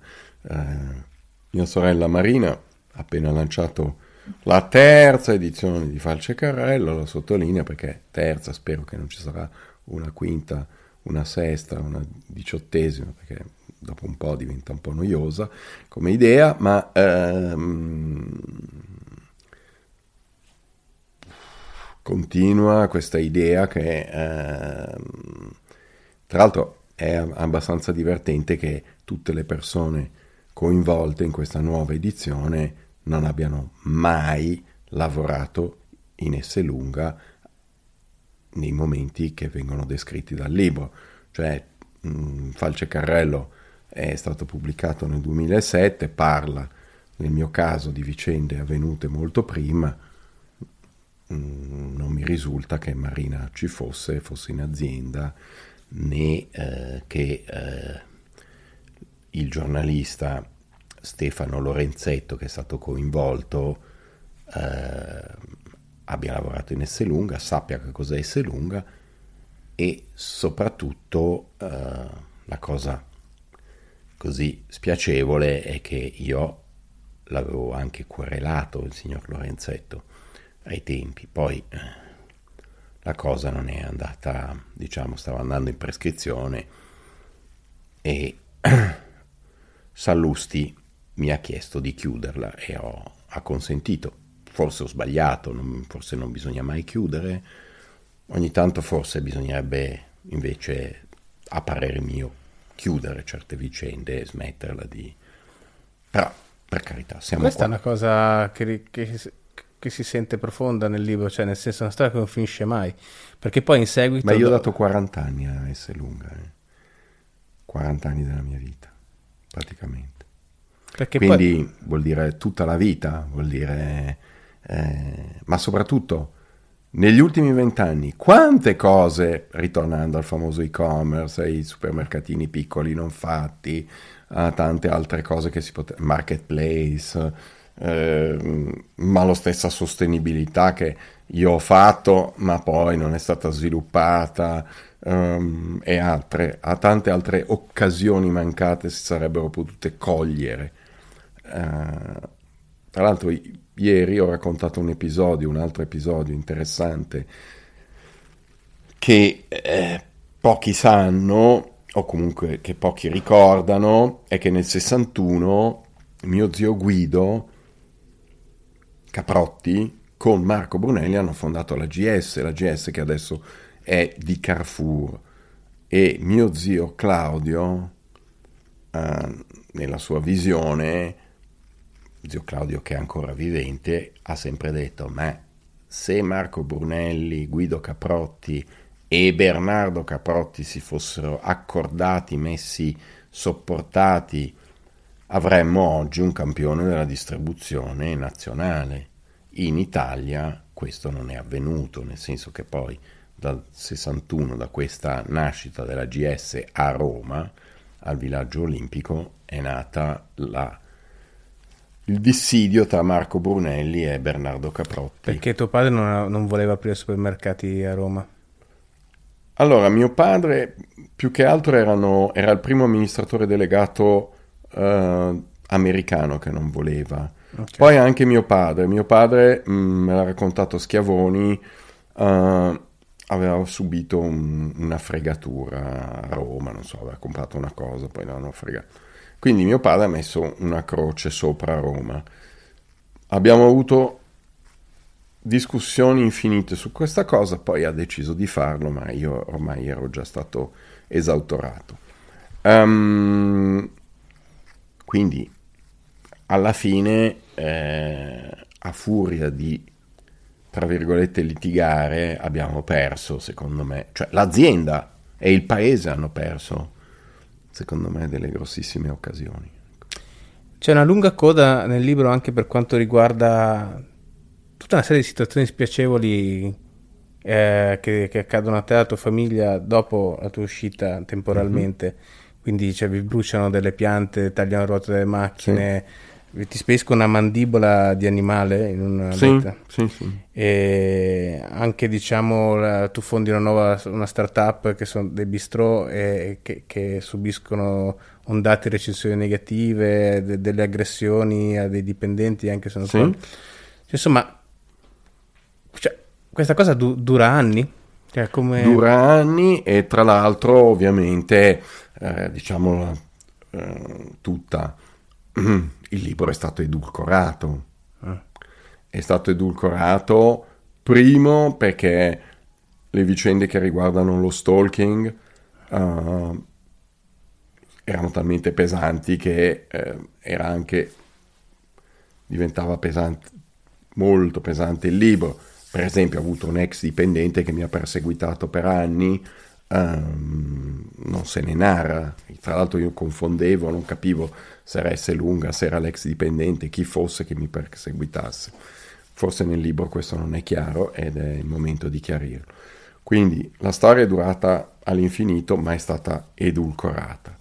Um, e, e, quindi non so, ecco, eh, non so se ho risposto. Ma le responsabilità di, di, questi atti poi sono state mai appurate a livello giudiziario? Um, allora, è rimasto ignoti, diciamo. Diciamo che... È, a livello legale?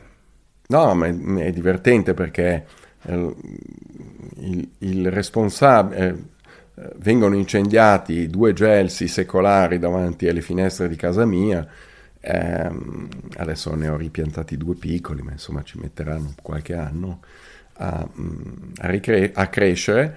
Eh, vengono eh, incendiati con metodi che di solito usa l'andrangheta, nel senso che eh, se voi provate a incendiare un albero, vi sfido a farlo perché non è una cosa semplice. Certo, se è verde non è semplice. Ecco, allora lì sono state usate le tecniche specifiche perché bruciassero tutta la notte. Quindi queste ah, povere creature hanno bruciato per 12 ore, una roba tipo Ku Klux Klan, ecco mancavano le croci incendiate, mm, non le hanno messe, ma per il resto sembrava veramente una cosa, eh, diciamo, dell'andrangheta o della mafia.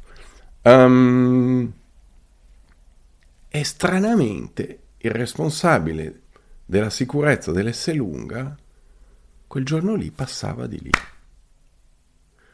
Eh, però il PM non gli ha domandato come mai fosse lì.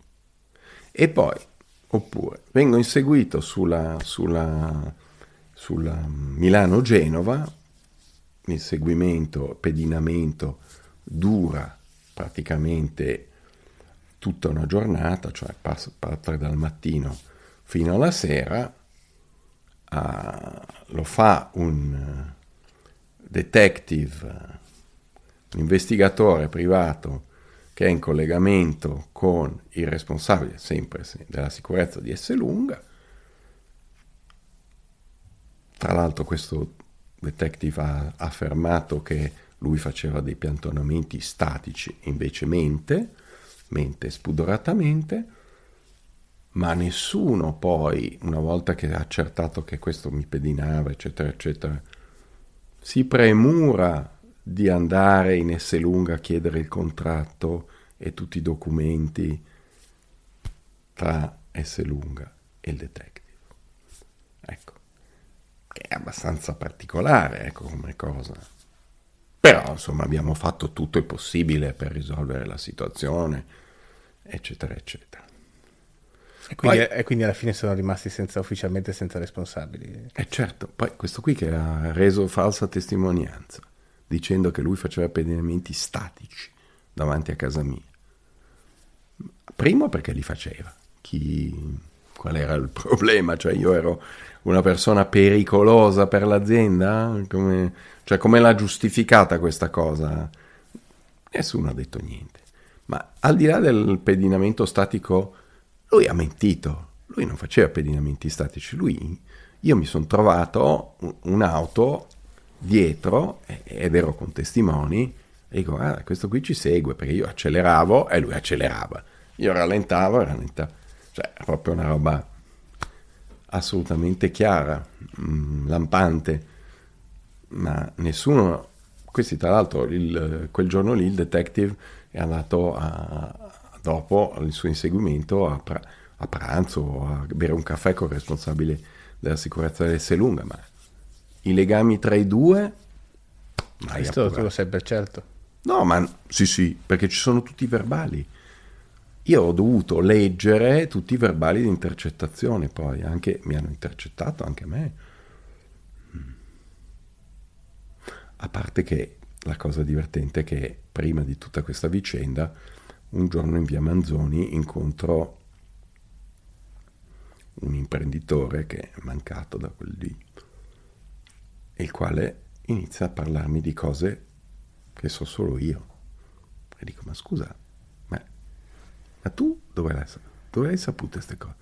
Era uno che parlava tanto, eh? mm, tantissimo, era un imprenditore edile che ha costruito tanti supermercati per Esselunga e lui voleva fare da mediatore, no? Sai quelle robe, facciamo il pacere. Poverino, ci ha anche messo il cuore, sicuramente mi voleva anche bene, però io lo guardo e dico, ma scusa, adesso nomi non ne facciamo, dico, ma, ma come hai fatto a sapere queste cose? Che le so io e non le sa nessun altro. Ah no, ma mumi. Insomma, ecco, questa è la storia delle, delle cose. Poi ovviamente, bonifica di qui, ribonifica di là. Uh, però, Adesso la tua vita è più tranquilla? La mia vita è sicuramente più tranquilla. Poi ripeto. Ci sono state reazioni al libro? Appunto, no, è uscito questa terza edizione. Sappiamo che sta per uscire, non è ancora disponibile, vedremo. Però diciamo questo, le ossa dei caprotti come è stato accolto? Ti ha procurato dei problemi? Ma diciamo che ci sono mh, vari gruppi editoriali che non hanno voluto non hanno voluto uno non ha voluto la, neanche la pubblicità altri invece hanno preso la pubblicità ma non hanno recensito il libro allora questo libro io vado l'otto sono a Confindustria a Treviso. Cioè, è un libro che poi sono in università la settimana dopo a Torino. Cioè, secondo me è un libro che dovrebbe insegnare delle cose, no? A cosa non fare. um, Qual è il valore universale secondo te? La tua storia è chiaramente una storia personale, la storia della tua famiglia, la tua, mm. però c'è una radice uh, più universale in questa vicenda. Beh, assolutamente. Eh, è un, è un, proprio un classico, parlavi delle questioni no, di succession, cioè mm, succession a parte che non mi riconoscono nel figlio, mio padre non è, il padre non è come mio padre, però alcune logiche sono molto simili, cioè, cioè proprio anche lì uno dovrebbe essere studiato le, all'università delle piccole e delle grandi imprese familiari, perché eh, io parlo per le italiane perché le altre non le conosco, però eh, per carità eh, sono delle logiche mh, mm, evidenti, cioè sono, sono, purtroppo le, la storia e le storie si ripetono continuamente. Secondo te la transizione digitale ha reso questo conflitto fra generazioni più esacerbato, più difficile da gestire? Uh, o è un, un problema che si pone ogni epoca, ha le sue mm, specificità e questo è un problema eterno? Diciamo. Uh, sì, può essere che la, la, parte, la transizione digitale, ne abbiamo parlato, uh, abbiamo parlato di intelligenza artificiale, abbiamo parlato sicuramente è qualcosa che un paese come il nostro, di persone, e mi ci metto ormai anziane, eh, ripeto, eh, No, ma dico proprio nel rapporto padre-figlio, magari il cambio di paradigma. Eh, ma è, è quello che sto dicendo. Sì. Eh, cioè, io sinceramente non so come sarei oggi eh, in un'azienda se mio figlio dovesse, i miei figli dovessero entrare, probabilmente avrebbero delle idee completamente diverse dalle mie, ecco, mm, degli approcci, a parte che io so, eh, so, conosco mh, mm, certe logiche di più di altre, però mh, non è una questione mia, è una questione proprio, secondo me, demografica, cioè problema, l'Italia è un problema che è un paese di, di, di, di vecchi, eh, con un problema demografico spaventoso, che infatti è spesso anche sulle pagine dei giornali, cioè, mh, mm, è evidente che tendenzialmente se l'Italia non modifica qualcosa avrà dei grossi problemi. Ecco. Quanto vale adesso l'e-commerce che avevi creato di, di Esselunga, più o meno, insomma, quanto, se uno dovesse scorporarlo? Ma ho fatto dei conti, eh, sono anche stati scritti nel libro, eh, avevo calcolato che era qualcosa che valeva più di un miliardo. Eh, certamente io ho fatto tutti i conti perché quando abbiamo dovuto monetizzare la nostra partecipazione ehm, era una cosa che, che, aveva un senso. Quindi mh, mm, sicuramente io ho ricevuto meno di quello che avrei dovuto ricevere, ma va bene così, assolutamente. Ma sei orgoglioso che funzioni, visto che quando l'avevi creato eh, hai dovuto affrontare, diciamo, di molta ostilità? Mm, ah, orgoglioso che funzioni, sì. Cioè che sia diventata una cosa... Eh, come ho detto prima, però, eh, non c'è stata l'evoluzione, nel mm. senso che l'evoluzione è tutta un'altra cosa, cioè okay. è un peccato aver lasciato spazio ad Amazon. Amazon è, è dilagante, è assolutamente eh, in più in un paese eh, è vero che è molto cittadino, però io vivo per esempio in campagna. Eh, se, se non trovo qualcosa non ho altra opportunità che andarla a cercare su Amazon. Questa è la... cioè se uno sta in un piccolo borgo come me... Questo può anche essere vero per le città congestionate in cui magari entrambe le persone di una coppia lavorano, anche quello alla fine diventa... Eh, comunque il libro e si intitola Le ossa dei caprotti. Eh, vostro padre vi portava spesso alla chiesa di San Bernardino le ossa. Poi mm. c'è questa storia eh, della, della, tomba di famiglia. A un certo punto lui se ne occupa, Bernardo se ne occupa e manda poi questa lettera o mail, insomma, molto dettagliata. Mm. Eh, per, c'è, c'è un legame fra queste cose. Perché hai scelto questo titolo? Allora, eh, è proprio come dici tu, nel senso che c'è un, un legame, cioè, soprattutto forse c'era un, una sorta di ossessione di mio padre per la morte. E, e questo in questo senso, ecco, diciamo, è assolutamente... E poi io vivo in questa casa di famiglia che ho ricomprato nel 2002 e ho una cappella, una cappella eh, che apparteneva alla, al, al, casato che aveva la casa prima di noi e ho un santo, ho un santo nella cappella. Cioè eh, i resti. È proprio uno scheletro. Uh-huh. È e c'è proprio una teca con tutto questo santo San Valerio e quindi ah, secondo me aveva un perché, ecco, è legato appunto all'ossessione ma anche alle nostre radici, alla, a questo cimitero dove c'è stata una scena divertente, tra virgolette, nel, nel libro. Dove, eh, dove al funerale di mio padre eh, è stato messo un cordone di, di sicurezza per non farci entrare, come se noi potessimo ledere la tomba di, di papà. Ecco, era proprio una cosa abbastanza strana.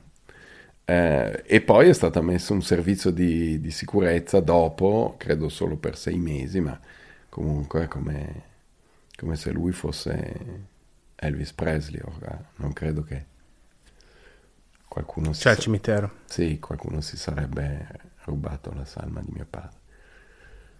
Poi insomma ci sono tanti episodi nel libro e quindi secondo me è un filo conduttore. Ecco. Tra l'altro il santo l'ho avuto in casa per un periodo. Cioè, che senso? La cosa è abbastanza divertente. Cioè, sì, senso? perché la cappella aveva umidità no? e, e, aveva un problema di umidità per cui hanno detto l'abbiamo dovuto trasferire in casa e quindi mio figlio piccolo mi diceva andiamo a vedere il santo. E io dicevo no, no, Giovanni non andiamo a vedere il santo, ti prego, no, oggi no. Perché comunque è impressionante. Eravamo, certo. l'avevo messo nella sala degli archivi, una sala degli archivi molto importante.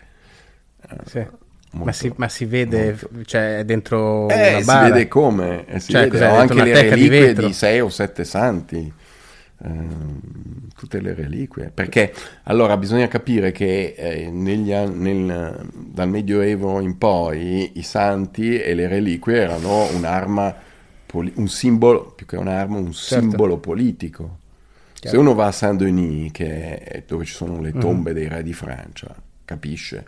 Cioè, nel senso che venivano tra- anche trasportati attraverso tutta la Francia sì, sì. I, le reliquie per far vedere che il potere reale c'era. E...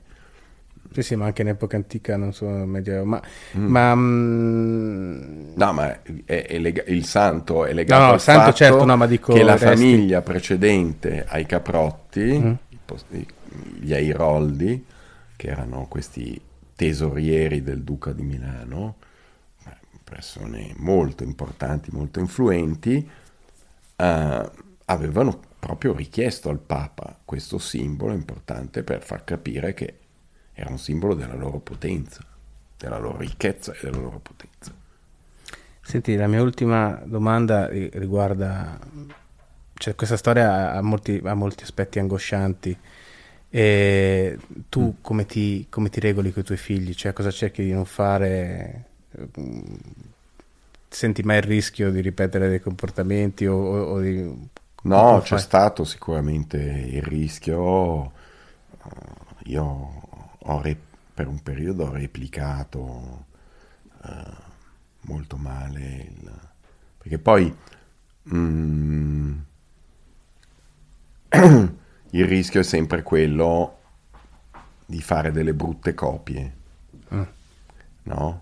Ehm, me lo disse un giorno un mio, un mio dipendente che è citato nel libro, disse dottore, per lui toscano, dice noi non vogliamo una brutta copia. E aveva ragione, Cioè, il classico, no? E tu imiti tuo padre non avendone lo stesso carisma, le stesse eventualmente capacità o essendo molto diverso da lui, ma comunque ogni epoca deve avere comunque, no? Un, se tu vuoi creare un'azienda manageriale non ti puoi comportare come si comportava mio padre. E, e invece il rischio è proprio che tu voglia essere manageriale e comunque traghettare l'azienda nella modernità, ma facendo il padrone vecchio stile, ecco, che non, non va bene. Quindi mh, mm, nel caso, non parlando più dell'azienda, ma della famiglia, eh, io ho sicuramente sbagliato con i miei figli, ma mi sono reso conto di, di aver sbagliato e, e piano piano vi sto ponendo rimedio, ma non è una cosa semplice, non è una cosa, anche perché i figli che hanno subito magari sono più no? distanti, adesso siamo molto più vicini a, a come eravamo prima. Perché il discorso col padre è sempre questo, cioè da un lato tu ti confronti e lotti con lui, però c'è una parte di lui che è dentro di te.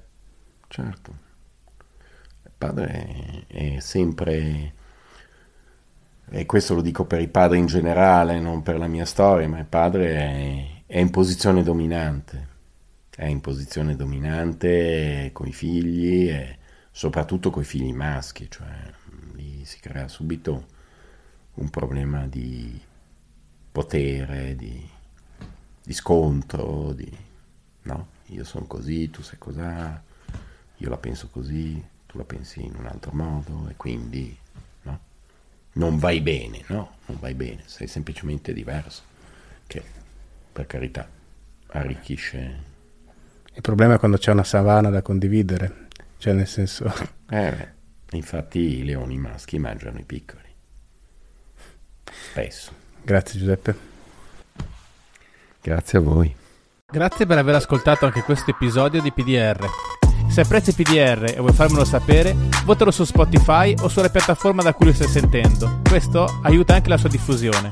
Se sei interessato ad approfondire i temi delle puntate, trovi anche il link ai libri degli ospiti e quello al mio ultimo libro, Il fuoco invisibile, giunto alla quarta ristampa e vincitore del premio Sandro Nofri per il miglior reportage narrativo. Trovi anche il link alla mia newsletter che ti permette di ricevere aggiornamenti sugli eventi, sugli articoli e sulle nuove puntate del podcast. A presto!